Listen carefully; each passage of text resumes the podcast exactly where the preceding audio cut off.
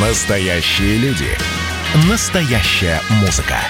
Настоящие новости.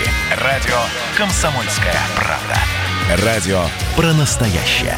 97,2 FM.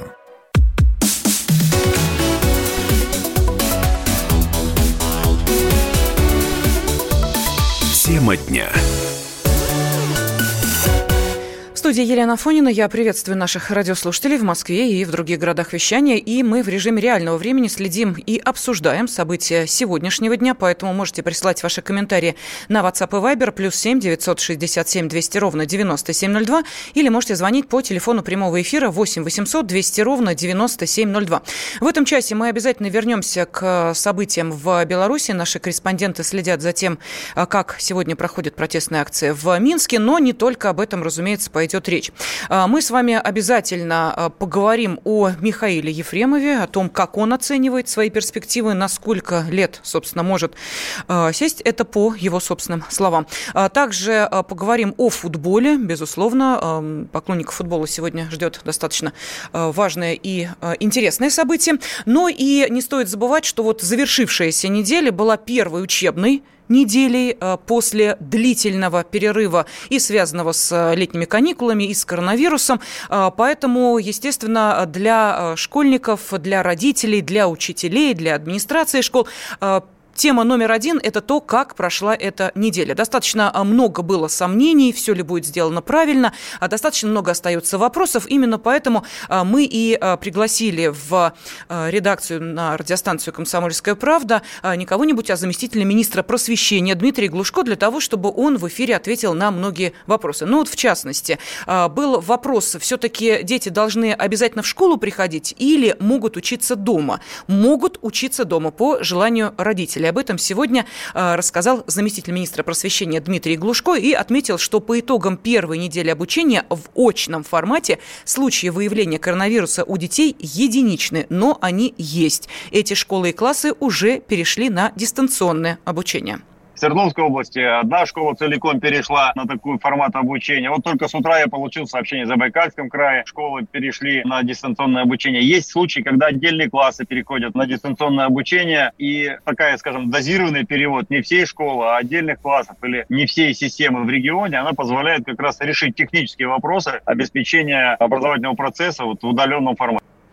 Ну и а, помимо главного вопроса, можно ли учиться дистанционно, как будет проходить это обучение, а, конечно, родителей и а, детей волнует вопрос и о питании в школах, и на этот вопрос также ответил замминистра просвещения организация вообще горячего питания в школах, она крайне важна. Оно должно быть помимо того, что горячее, во-вторых, еще и здоровым. А может, это во-первых. К сожалению, как оказывается, с одной стороны, вроде бы во всех субъектах Российской Федерации есть программы горячего питания, но если по факту посмотреть, то это не столько программы, сколько просто средства, выделяемые там на организацию такого питания. Большое количество школ не было готово. Мы видим, что действительно в некоторых школах возникает ситуация, когда организовывая питание для учащихся начальных классов правильно, для учащихся более старших старших классов возникают сбои в организации этой работы.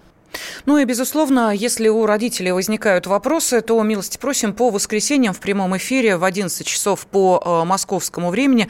А, как раз э, программа «Родительский вопрос» и помогает сориентироваться в этой достаточно сложной ситуации. И в рамках именно этой программы сегодня э, и проходило общение с заместителем министра просвещения Дмитрием Глушко. Ну а тем временем все больше и больше российских, ну, скажем так, чиновников, да, если это слово вам приятно, приятно э, или, может быть, не очень приятно. Э, тем не менее, они э, сейчас доказывают, что вакцина от COVID-19, тот самый спутник ВИ, тестируется и проходит апробацию не только на добровольцах, но и на добровольцах, ну, скажем так, достаточно такого серьезного уровня. Вот, в частности, министр обороны нашей страны Сергей Шойгу заявил, что чувствует себя нормально после вакцинации от коронавируса. Сказал, что не было ни повышения температуры, ни каких-либо других проявлений. Рекомендую всем пройти эту вакцинацию, сказал он.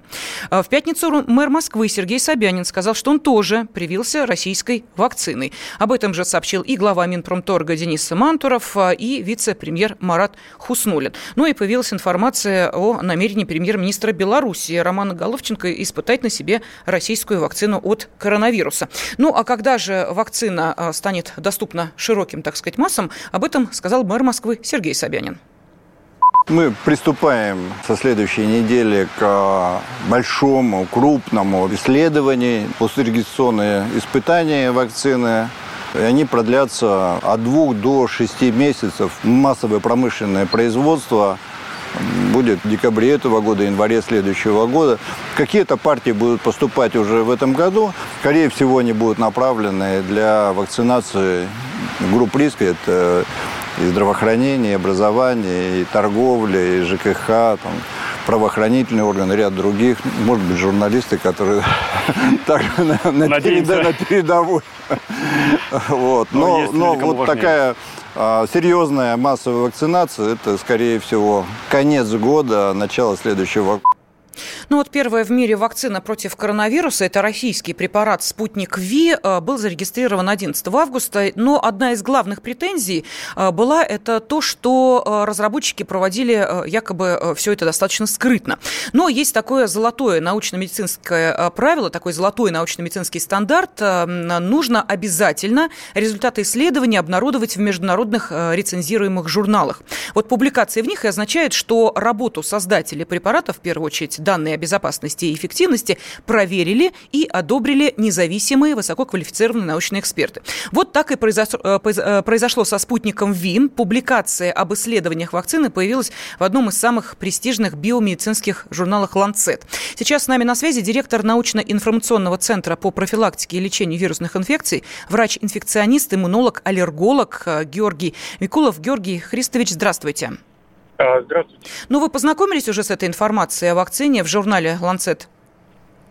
Публикация только вышла, она требует э, осмысления, изучения.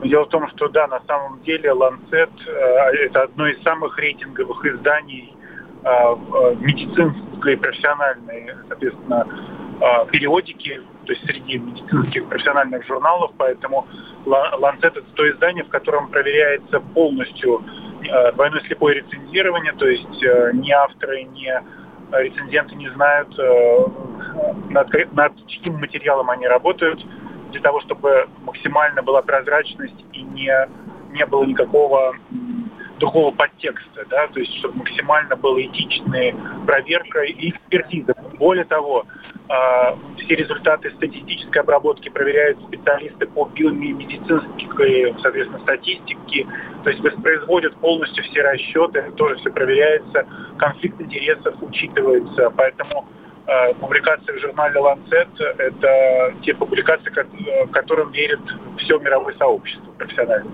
А э, что может быть дальше? Вот мы же видим, что многие страны э, сейчас активно пытаются также создавать свои вакцины. Вон Дональд Трамп даже подстегивает свое медицинское сообщество, чтобы побыстрее эту вакцину создавали. Что дает это России? Теперь эту вакцину признают? Ну, во-первых, что значит создавание вакцин, создание вакцин. Mm-hmm. Конструирование вакцин э, одномоментно осуществилось во многих странах. В настоящее время более 30 вакцин проходят стадию клинических исследований, э, в том числе э, вторая, и уже некоторые начали, начали э, в третью фазу зашли исследования, соответственно, масштабные популяционные исследования, в том числе не только в России, но и в Соединенных Штатах Америки. Изначально Соединенные Штаты Америки объявили о том, что у них будет э, э, третья фаза исследований популяционных, в котором будут участвовать 30 тысяч добровольцев. В России сначала планировалось около 2 тысяч добровольцев. В настоящее время запланировано 40 тысяч участников. То есть намного более масштабные исследования. И это, конечно, очень приятно э, признать, что Россия пошла по пути максимального, уровня доказательности для э, вакцины, как есть сомнения у некоторых коллег в связи с тем, что новые э, технологические платформы позволяют очень быстро создавать э, новые вакцинные продукты иммунобиологические. Это уже было реализовано при создании вакцины от Эбола, э, вирусной инфекции, от лихорадки Эбола. Причем российские вакцины были самые эффективные, две российские вакцины были самые эффективные в мире и применяются в настоящее время. Поэтому в будущем мы ждем, соответственно, исследований и по другим вакцинам, но так как Россия одна из первых зарегистрировала, и э, эта публикация, это важный не только вклад, но это и технологическая гонка состязания с другими исследователями из научной сферы. Георгий Христович, ну у нас э, вопрос тут возникает. Вот смотрите, взяла статистику э, заболеваний э, в России. Суточный прирост уже два дня э, выше отметки 5000 э, случаев. С, то есть 4 сентября впервые с середины августа этот прирост стал выше именно вот этой планки в 5000. Это что означает? Почему цифры опять пошли вверх? Неужели вторая волна нас накрывает постепенно? Во-первых, не надо опережать события, это во-первых. Во-вторых, у нас не закончилась первая волна, поэтому преждевременно говорить о второй волне. В-третьих, э, эти колебания, флуктуации, показатели, они несущественно большие, когда речь идет о тысячах. У нас же не тысяча прирост, а, а речь идет там о двух-трех сотнях колебания плюс-минус а, суточные. Они меньше даже 10% составляют ежесуточного колебания. А, более того, вы обратите внимание, что около 40% людей, которые имеют положительный тест на SARS-CoV-2, они э, не имеют никаких жалоб, никаких симптомов. Это бессимптомные носители, поэтому э, э, достаточно большое число людей имеет малосимптомные формы коронавирусной новой инфекционной болезни. Поэтому снимать панику не нужно. Ситуация контролируется. К сожалению, есть несколько регионов, в которых напряженная обстановка, но над этим а, активно работают и местные региональные власти. Спасибо. Эм, врач-инфекционист, иммунолог-аллерголог Георгий Викулов был с нами на связи.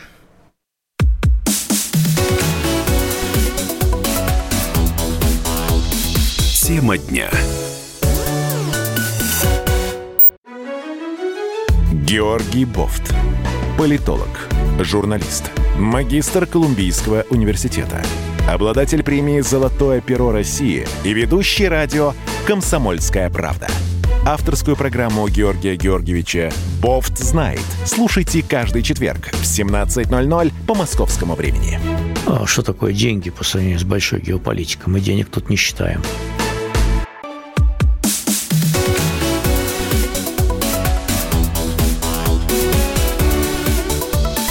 Тема дня студии Елена Фонина, и мы продолжаем вместе с вами обсуждать главные темы и события сегодняшнего дня. В Минске по-прежнему проходит акция протеста оппозиции, несмотря на то, что э, дождь начался, уже вот в некоторых районах Минска и завершился. Люди по-прежнему э, сейчас находятся в районе площади независимости, э, занимают, кстати, не только проезжую часть, но вот, насколько я вижу, и скверы сейчас достаточно активно используются как площадки для сбора протестующих, и даже, судя по всему, многоуровневые парковки, где люди прятались от дождя. По данным оппозиции, около 100 э, тысяч э, собрал митинг в одном Минске, но проходят также э, акции и в других белорусских городах. Появлялась информация о том, что около 90 человек задержаны на этих акциях. По всей Беларуси в Минске порядка 10 человек были задержаны. Никаких силовых воздействий на силовиков или со стороны силовиков в адрес оппозиции протестующих не было. По крайней мере, эти данные не проходят по информации информлентам. А, но а, помимо вот этого эм, протестного настроения есть э, еще и обычная жизнь Беларуси с ее проблемами, с ее экономикой. И, э, в частности, э, президент Беларуси Александр Лукашенко основной и главной задачей и проблемой властей Беларуси назвал стабильность экономики. А, ну и президент Молдавии Игорь Дадон сказал о том, что Лукашенко смог сохранить и приумножить экономический потенциал республики. Сейчас с нами на связи директор Института социально-экономических исследований финансового университета при правительстве Российской Федерации Алексей Зубец. Алексей Николаевич, здравствуйте. Добрый день. Да, добрый день. Ну, как-то вот за этими политическими э, волнениями э, на второй план отходит, собственно, обычная э, жизнь Беларуси с ее экономическими э, проблемами или, может быть, э, радостями. Вот тут, говорят, у э, айтишников э, появилась большая э, проблема, сомнения, будет ли дальше также успешно э, действовать Кремниевая э, долина. Даже в последние годы Минск стали называть Кремниевой долиной Восточной Европы, э, поскольку в прошлом году Минск был был признан одним из трех городов Европы с самыми благоприятными условиями для развития IT-стартапов, в столице Беларуси уже 15 лет действует парк высоких технологий, то есть особая экономическая зона, резиденты, которые освобождены от большинства налогов, включая налог на прибыль. Вот как будут дальше работать, действовать вот такие крупные компании, отрасли, области в вот эту, ну, скажем так, такую смутную политическую ситуацию в Беларуси, насколько люди уверены в своем будущем или возникают мысли все-таки изменить э, и место жительства, и место работы? Ну, смотрите, экономика Беларуси, так грубо, если на нее посмотреть, ее можно разделить на две части. Та часть, которая завязана на Россию, прямо определяется, э, э, скажем так, взаимоотношениями с нашей страной, а вторая, которая от нее не зависит. Так вот, IT-сектор и еще там производство удобрений – это два сегмента белорусской экономики, которые в сумме составляют там, там около 20%, там даже менее 20% от э, э, экспорта товаров и услуг, они независимы от России. Остальные 80% это бизнес, который завязан либо на переработку российского сырья, нефти, либо на сбыт своей продукции на российский рынок. То есть по факту а, будущее российской, белорусской, извините, экономики прямо зависит от качества российско-белорусских отношений. Это вопрос политический. Потому что белорусская экономика, на самом деле, это такая фантомная история, а, а, которая является следствием политических решений, принятых в Москве. То есть э, в начале 90-х годов, в середине 90-х годов России нужен был политический союзник. И для того, чтобы поддержать Лукашенко, э, Россия накачала Белоруссию деньгами, дешевыми ресурсами и создала тот уровень жизни, тот уровень развития экономики, который мы видим сегодня – а, то есть э, Белоруссия и Лукашенко были нужны Ельцину как для борьбы внутри, как э, опора для борьбы с внутренней оппозицией, так и для разговоров с внешними силами, с внешними игроками. Поэтому, если бы не российская помощь, то а, Белоруссия была бы на уровне Украины или Молдавии по уровню экономического развития. И на будущее белорусской экономики прямо определяется, будет ли политическая помощь, э, экономическая помощь, обусловленная политическими решениями, предоставлена России и Белоруссии. Вот, то есть э, а если брать вот IT, о котором вы начали говорить, э, убегут ли айтишники из Беларуси, то, скорее всего, не убегут, потому что я не слышал ничего про то, что Лукашенко собирается отменять тот благоприятный режим налогообложения, ради которого, собственно, айтишники в Беларуси собрались. Убивать эту курицу, которая несет золотые яйца, я не думаю, что Лукашенко на это решится даже в условиях какой-то жесткой политической борьбы. Алексей Николаевич, ну тут есть э, другой момент. Понимаете, айтишники-то, может, и не хотят этого э, делать, но давайте не забывать, что э, все-таки это бизнес, уходящий в Европу и Америку. А это значит, что если против Лукашенко или против, я не знаю, каких-то там лиц в Беларуси будут введены очередные Э, санкции, то под них могут попасть в том числе и вот эти вот самые компании. И мы видим даже по э, примеру Северного потока-2, как быстренько сворачиваются даже самые выгодные проекты, и э, от них отказываются даже те компании, которых в этом нельзя было заподозрить. Вот в данной ситуации, опять же, да, политика вмешается в экономику в виде санкций в сторону мы Беларуси? Знаем, что Европа, мы знаем, что Европа не хочет вводить санкции против Беларуси потому что санкции, ну, показали свою неэффективность, давление и на, там, и на Белоруссию, и на Россию санкционные за последние годы ничего не дало. А, ни Россия, ни Белоруссия под давлением санкций свою политику не изменили. Это, во-первых. Во-вторых, надо понимать, что вот этот технологический парк, высоких технологий, айтишный парк Беларуси, он является подрядчиком крупных международных компаний, которые могут там размещать а, на выгодных условиях какие-то субподряды. То есть ликвидация этого парка будет означать, что у многих компаний а, себестоимость производства от IT-продукта будет расти. Им придется размещать эти заказы на каких-то других рынках. И смысла вот э, вводить санкции против людей, которые приносят вам прибыль, ну, это довольно странно. Плюс к этому мы видим действительно, что а, санкционная политика последних лет научила Европу а, тому, что эти санкции не работают. А санкции а работают только в том случае, если они подкрепляются военной силой. А против Беларуси военную силу Запад, понятное дело, применять не будет, потому что есть УДКБ и Россия, которая стоит за спиной у Беларуси. Поэтому а, никаких серьезных экономических внешних последствий для Беларуси вот в этой вот связи с этим кризисом не будет. Но, с другой стороны, совершенно очевидно, что для того, чтобы выжить, даже при российской поддержке, Беларуси необходимо реформировать собственную экономику. В нынешнем виде белорусская экономика не жизнеспособна. Она отстала от а, мировых трендов, мировых тенденций лет на 15-20. Этот белорусский социализм, созданный Лукашенко, экономически неэффективен. И э, даже с учетом российской помощи ему не удастся обеспечивать стабильность уровня жизни населения Беларуси, из чего вытекает необходимость э, экономических реформ. Спасибо. Директор Института социально-экономических исследований Финансового университета при правительстве Российской Федерации Алексей Зубец был на связи с нашей студией. Но я просто хочу напомнить, что на этой неделе состоялась э, встреча премьера России Михаила Мишустина и э, президента Беларуси Александра Лукашенко. И вот по итогам встречи Мишустин отметил, что намечается прогресс в обсуждении союзного государства и будет единство по многим экономическим вопросам. Продолжим через несколько минут.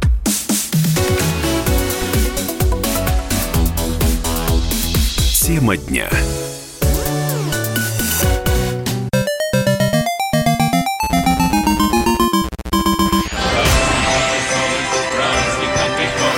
Видишь суслик? Нет. И я не вижу.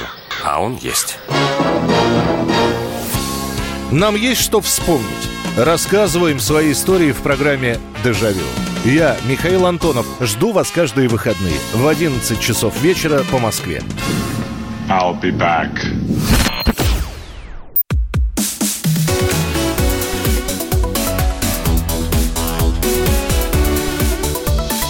Тема дня. В студии Елена Афонина. Я приветствую наших радиослушателей. Мы вместе продолжаем обсуждать события не только сегодняшнего дня, но и уходящей недели. Вот в четверг Михаил Ефремов э, в суде признал свою вину, но с оговорочкой сказал, если это сделал я. А прокурор потребовал для артиста 11 лет колонии общего режима, а также запретить э, ему э, вводить машину в течение трех лет. Ну а защита актера попросила суд вынести справедливый приговор, но без лишения свободы. Свое решение суд начнет оглашать 8 сентября. Ну, публика уже уверена, артиста посадит. Кстати, уверен в этом и сам Михаил Ефремов. А, запись э, его э, диалога с Эльманом Пашаевым публиковал телеканал НТВ. И вот в беседе со своим адвокатом Ефремов э, сказал, что он думает, что его посадят лет на 8. Юрист, в свою очередь, отметил, что приговор будет более мягким – 5 или 6 лет колонии. И добавил, что если бы Ефремов не был артистом, то ему дали бы минимальный срок. Ну, а что думают по этому поводу другие представители адвокатов? Адвокатского сообщества. Э, сколько лет может получить Михаил Ефремов? С этим вопросом мы обратились к адвокату Тимуру Маршане. Очень неумело повели себя его защитники, потому что на самом деле они спровоцировали очень ненужный резонанс, который заставляет фокус на очень прокуратуру искать его вину в совершенном преступлении, хотя вина очевидна, это только усугубляет тяжелую позицию Ефремова в процессе. По сути дела, это будет даже не приговор, это будет вердикт, который окончательно подведет все точки над «и». Почему вердикт? Потому что Ефремов не молод. 10 лет наказания, которое может применить суд, ну, скорее всего, будет 8, от 8 до 10. Это суровая мера наказания, которая подведет черту под не невозможностью быть наказание до конца, потому что, по сути дела, немолодой человек еще с таким проблемным состоянием здоровья вынужден будет, безусловно, отбывать наказание от звонка до звонка. Вряд ли кто-то пойдет и проявит снисхождение на условно-досрочное освобождение Ефрема. Ну вот, э, кстати, эксцентричный Ильман Пашаев э, в глазах общественного мнения, э, действительно сослужил, ну, мягко говоря, не лучшую службу э, Михаилу Ефремову, которого он, собственно, и должен был защищать. И э, я думаю, что сейчас нам лучше прислушиваться к словам корреспондента «Комсомольской правды» Алены Мартыновой, которая с нами на связи, по одной простой причине, что Алена наблюдала за всеми заседаниями суда по этому делу и прекрасно представляет, о ком, собственно, идет речь. Если многие из нас видели Эльман Пашаева только как участника определенных телевизионных ток-шоу, то Алена видела его работу, что называется, вживую. Ведь так, Алена, да? Здравствуй. Да, Лен, привет, всем добрый вечер. Э, Но знаешь, на самом деле, э, одно дело то, что Ильман говорит и показывает во время судебных заседаний, и э, гораздо интереснее то, что происходит в кулуарах. Вот я тебе хочу сказать такую вещь, что в последние дни особенно все репортеры на полном серьезе уже, хотя репортеры люди всегда сомневающиеся и вроде бы как адекватные люди, да, но на полном серьезе обсуждают, что Эльман Пашаев это некий такой засланный казачок, которого подослал адвокат Добровинский, либо еще какие-то силы, которые хотят посадить Михаила Ефремова. Потому что он выходит из зала заседаний и очень мило общается, хихикает, чуть ли не вместе обедать ходит с Добровинским. Постоянные какие-то у них шуточки, руки жмут. В общем, все это действительно вызывает, ну, как минимум, удивление. Ну, Ален, не знаю, вот э, я сейчас вспоминаю какие-нибудь хрестоматийные американские фильмы, где э, представители э, двух, э, ну, скажем так, встречающихся в суде э, группировок, да, тем не менее адвокаты э, в зале суда непримиримые выходят и э, опять вот так, как ты говоришь, и кофе вместе пьют и обсуждают. Есть такие фильмы из американской жизни. Но а что заставляет усомниться в том, что Эльман Пашаев, ну, действительно, тот человек, который э, по-настоящему готов был защищать Михаила Ефремова? Ведь у него, я сейчас говорю о Пашаеве, биография это, ну, мягко говоря, не самая лучшая для адвоката. Да, э, вот как раз у нас на сайте kp.ru есть свежая статья по этому поводу. Э, буквально на днях в суде э, противники Пашаева объявили, что он, в общем-то, вызывает большие сомнения, потому что отбыл год условно по уголовной статье, его судили за самоуправство, и вот стало мне интересно, в общем-то, посмотрели мы, что это за самоуправство такое. Оказалось, что буквально за 4 дня до той самой аварии с участием Михаила Ефремова или, э, как правильно пока говорить, его автомобиля, э, Эльман Пашаев э, закончил вот как раз отбывать свой условный срок длиной в один год за то, что угрожал и наносил побои вместе с какими-то подельниками мужчине, с которого требовал денежные средства. Э, там история была такая. Эльман Пашаев представлял интересы некой дамы, которая хотела избежать уголовного наказания. Она кому-то заплатила деньги за то, что ей дадут условный срок, за то, что ей помогут бежать из страны. Ну, в общем, вот за такие сомнительные схемы. Деньги эти ушли куда-то в никуда. В общем-то, никак они этой женщине не помогли. Ну и Эльман Пашаев взялся эти деньги вернуть. А возвращал он их вот такими вот э, сомнительными способами, которые описали э, уголовным языком как самоуправство. Этого самого человека вызвал к себе, э, значит, в загородный дом, и там в беседке со своими подельниками как-то очень так э, жестко с ним пообщался. Так жестко, что человек зафиксировал побои, обратился в полицию.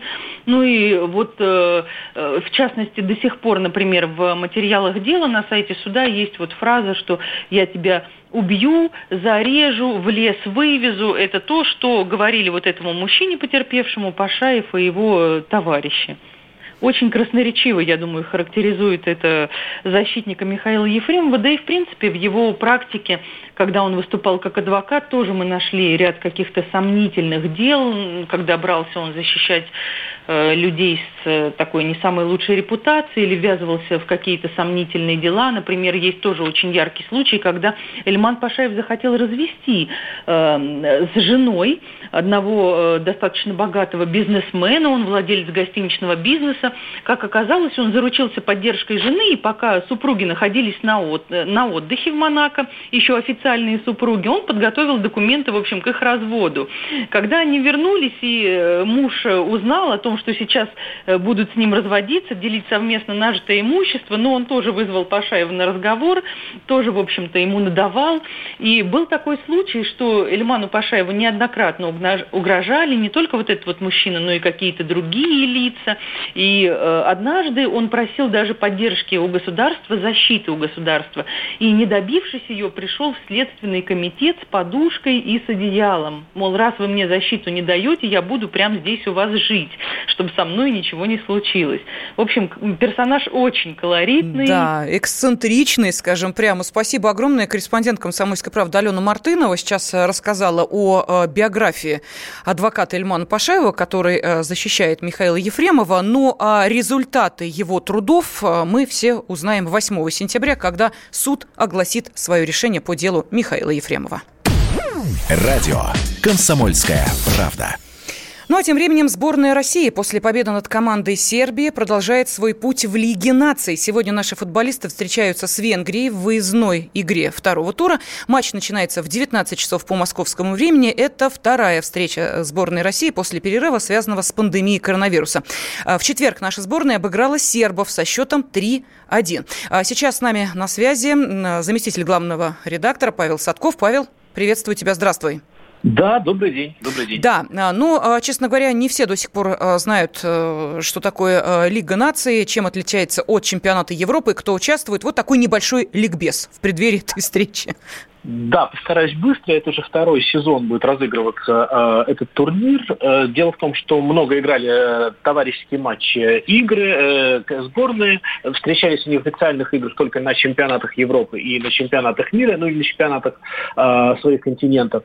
Э, этого показалось мало, и Э, теперь вот эти товарищеские матчи заменили на некий турнир. Он называется Лига наций. Он, повторюсь, происходит второй раз. Первый раз его выиграла Португалия. А, первый раз он приводился перед чемпионатом Европы, к сожалению, не состоявшийся в этом году. Поэтому помимо побед в группе, команды получали еще право участвовать на чемпионате Европы. Сейчас такого стимула нет, но все равно это очень престижный, достаточно престижный турнир. Во всяком случае, болельщики а, его достаточно высоко оценили. И если бы сейчас была, а, не было пандемии, не было бы ограничений на проведение проведения матчей при зрителей, то тогда, конечно, ну, в Москве точно были бы полные трибуны. Я думаю, были бы полные трибуны и на стадионе имени Френза Пушкиша в Венгрии, в, Венгрии, в Будапеште. А, великолепный совершенно стадион, который был открыт несколько лет назад. Кстати, его открывал наш Никита Симонян, который сам Пушкиша хорошо знал, и они были лично знакомы, поэтому вот ему предоставлена была эта честь. А что касается этого розыгрыша, то нам, ну, я повторю, не знаю, быстренько объясню его схему. Все команды разбиты на три как бы серии. Серия А, серия Б, серия С. А в серии А включаются э, лучшие команды, которые разыгрывают собственный титул. Серия Б – это команды по рейтингу где-то в середине находящиеся.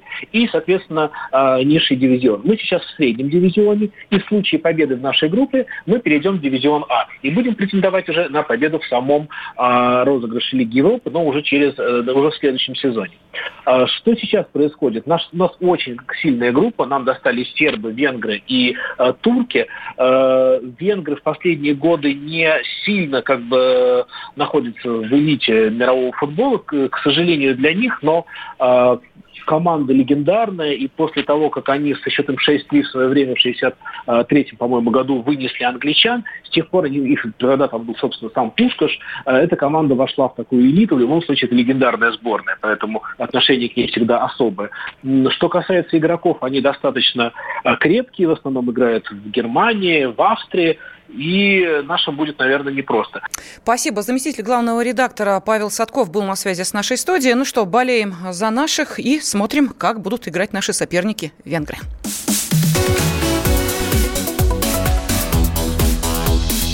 Тема дня. Про общение, про обмен информацией, эмоциями. Миша, я не могу это письмо не прочитать. Вас приветствует город-герой Минск. Спасибо вам большое за вашу передачу. Слушаем вас всем цехом. Так, ну вот такой вот э, наш соотечественник из Пекина привет передает. Вот, э, но мы, с другой стороны, очень рады, что нас в Грузии слушают. Привет. Гамарджоба. Гамарджоба. Оттуда самые главные мировые новости у нас приходят. Мир стал плотнее, да, он стал более спрессованным. «Комсомольская правда». Это радио.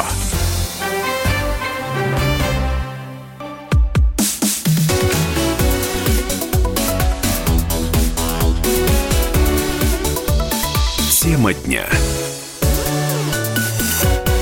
Ну а мы с вами продолжаем следить за событиями в Минске. Часть участников несанкционированного марша оппозиции начала расходиться. В городе э, прошел дождь. Не все участники имели при себе зонты и плащи, то есть люди решили не задерживаться под дождем и э, покинули площадь у гостиницы «Виктория» рядом с резиденцией президента Беларуси Александра Лукашенко перед оцеплением. Э, Но ну, более подробно о том, что сейчас происходит в Минске, расскажет журналист «Комсомольской правды» Андрей Левковский. Андрей, что говорят... Да, еще раз здравствуйте.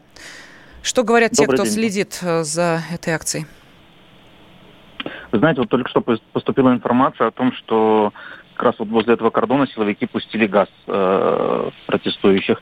Там, э, ну, вроде как бы, да, по, по, пока информация такая предварительная, но вроде бы начали... Там очень близко подошли протестующие к кордону, э, что-то говорили э, силовикам, там какие-то цветы приносили, их куда-то на ограду там клали, да, э, и вроде такое есть информация о том, что начали что-то писать буквально на счетах у силовиков.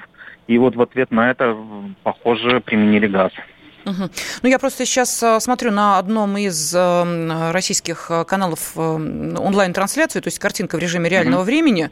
Ну, вот я вижу, люди достаточно спокойно идут по площади, в смысле, по проспекту. Никаких там, я не знаю, волнений, того, что люди испытывают какой-то дискомфорт, убегают или угу. как-то активно пытаются взаимодействовать с силовиками, нет. Достаточно вот спокойно молодежь просто идет и, ну, и все. Да. да, вполне вероятно, что какая-то локальная была ситуация, может быть, там буквально. То есть я, я не говорю про, про массовое какое-то, да, mm-hmm. то есть, ну, не пишешь, но какое-то локальное, может быть, были такие Да, ну, ну и... Будем разбираться и смотреть сейчас, да, и проверять информацию. Да, да, безусловно, потому что мы понимаем, что mm-hmm. э, задержания тоже были, э, порядка 10 человек были задержаны в Минске, да, по э, всей Беларуси, там около 90 и даже больше, на других протестных акциях. Ну и, э, Андрей, если подводить итог сегодняшнего дня, то есть э, в очередной раз что показал э, сегодняшний протест? Ну, очередной, очередной день, очередное воскресенье показало о том, что, в принципе, э, люди настроены продолжать вот такие протестные выступления. Э, потому что, ну, по разным оценкам, тут разные оценки есть. Кто-то говорит, что людей было больше, чем в прошлое воскресенье, кто-то говорит, что было меньше, чем в прошлое воскресенье. Ну, примерно сходятся все в том, что людей было примерно столько же, сколько и в прошлое воскресенье. То есть, по сути, получается, протесты не ослабли, люди все-таки вышли сегодня в город. Спасибо. Журналист «Комсомольской правды» в Минске Андрей Левковский был с нами на связи. И нас внимательно слушает член Совета по межнациональным отношениям при президенте Российской Федерации Богдан Беспалько. Богдан Анатольевич, здравствуйте. Здравствуйте, добрый вечер. Да, ну как, вы э, согласны с выводами нашего журналиста? Ну, главный вывод какой? Что протесты продолжаются, и они не особенно ослабевают, что общество по-прежнему расколото, и, соответственно, решить проблему до сих пор не удалось. Единственное, что позитивно, это то, что протесты относительно мирные в том плане, что там нет э, всего того, что мы видели в Киеве в 14, 13, 14 годах. То есть стрельбы, э, сжигание автобусов, покрышек и всего прочего. Но, а тем так не... протесты продолжаются, и по ряду а, а, экспертных оценок они будут там продолжаться до ноября. Угу. А почему именно до ноября? Ну, я так понимаю, что, э, во-первых, э, определенный накал в обществе, во-вторых, э, погода, а в-третьих, какие-то определенные запасы, скажем, по поддержке протестующих, вот они могут иссякнуть к ноябрю. Но э, на следующей неделе уже инаугурация президента пройдет, то есть э, требовать каких-то там шагов из серии пересчета она, голосов она или еще чего-то. масло в огонь она только подольет масло в огонь инаугурации. Угу. А, ну, скажите, а действия самого Лукашенко, а, который э, лишил должностей и секретаря Совбеза, и э, снял главу КГБ, это э, жест, направленный на что? Или в этом есть какой-то ну, более глубокий смысл, не просто такая вот акция? Ну, если вы говорите о тех кадровых назначениях, которые состоялись несколько дней назад, да, да, то, да. по сути, он ничего не, не поменял, он просто поменял их местами. Ну, например, председателем КГБ стал Пертель, который ранее был председателем КГК, который, собственно говоря, занимался рейдерским захватом Белгазпромбанка. Но он их поменял местами, одному дал одну должность высокую, другому другую. Если бы он отправил их всех в отставку, а особенно Владимира Макея, тогда это могло бы свидетельствовать о каких-то серьезных изменениях. А так это чисто такая декоративная замена. Mm-hmm. все равно, что, не знаю, вот э, вас и господина Баранова переместили бы, поменяли бы местами в студии. Вот и все.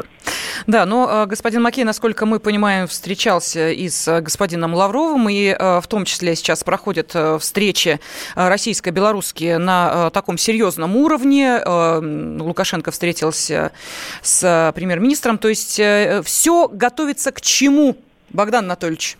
К чему эта подготовка идет? Вы знаете, в том-то, в том-то и проблема, что понятно, пока, то есть пока непонятно, к чему все это э, придет и к чему все это готовится.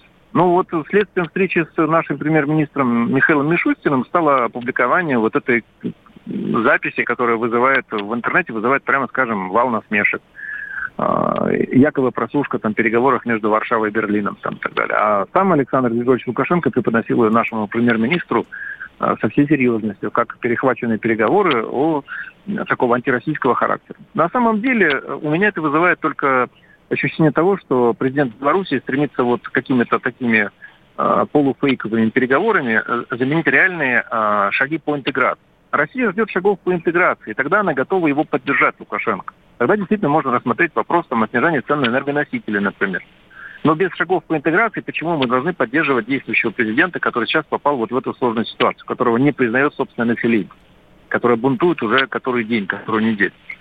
Вот мы в такой зависшей ситуации сейчас и находимся. Видимо, переговоры еще продолжаются. Они идут, видимо, тяжело, потому что видимых результатов нет, они не публикуются, никаких проектов не публикуются, кроме очень-очень абстрактных конституционной реформы, большего э, э, перераспределения полномочий э, в большую степени Да-да-да, единство по многим экономическим вопросам, как об этом сказал Мишустин. Ну да, но пока что ничего из этого не конкретизируется. Что за экономический вопрос? Туда при... все пока на уровне слухов, каких-то информации, непонятных инсайдов. Там прибыл самолет ФСБ с Бортниковым. Прибыл он туда реально или нет, Бортников? Никто не знает. О чем там могли вести переговоры? Может, там переговоры шли о том, что чтобы через Белоруссию не шел поток контрабанды сейчас, допустим, на территорию России. А может быть, о поддержке Лукашенко.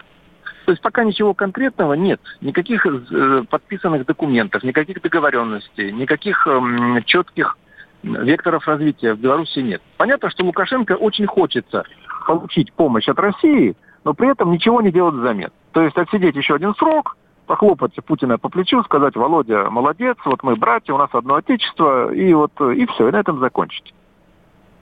Угу. Ну хорошо, а в какой э, части должна, ой, у нас меньше минут остается, в какой части должна проходить та самая активная интеграция между Россией и Беларусью? Чего, э, собственно, не во хватает? Во всех частях, во всех частях. У нас же союзное государство. Давайте начнем с главного союзного государства, с его символики, с гражданства. У нас же нет паспортов в карманах союзного государства. У нас есть паспорта граждан Российской Федерации. Вот с этого начать формировать э, наднациональные органы союзного государства. Э, в экономической области должна быть интеграция, в политической. Но вот экономическая, например, что вызвало в декабре э, возмущение Лукашенко? То, что мы, э, наши представители нашей страны, предложили унифицировать налоговое и таможенное законодательство. Потому что в некоторых регионах Российской Федерации количество контрабандных белорусских сигарет и табачной продукции составляет до 20%. Я сам лично в Костромской области покупал белорусские контрабандные сигареты, на которых не было никаких акцизных марок. Сделаны они были на польских станках, по качеству неплохие. Но это чистейшая воды контрабанды, которая лишает нашего бюджета доходов. Спасибо. А, член Совета было... по межнациональным отношениям по президенте Российской Федерации Богдан Беспалько был с нами на связи. Тема дня.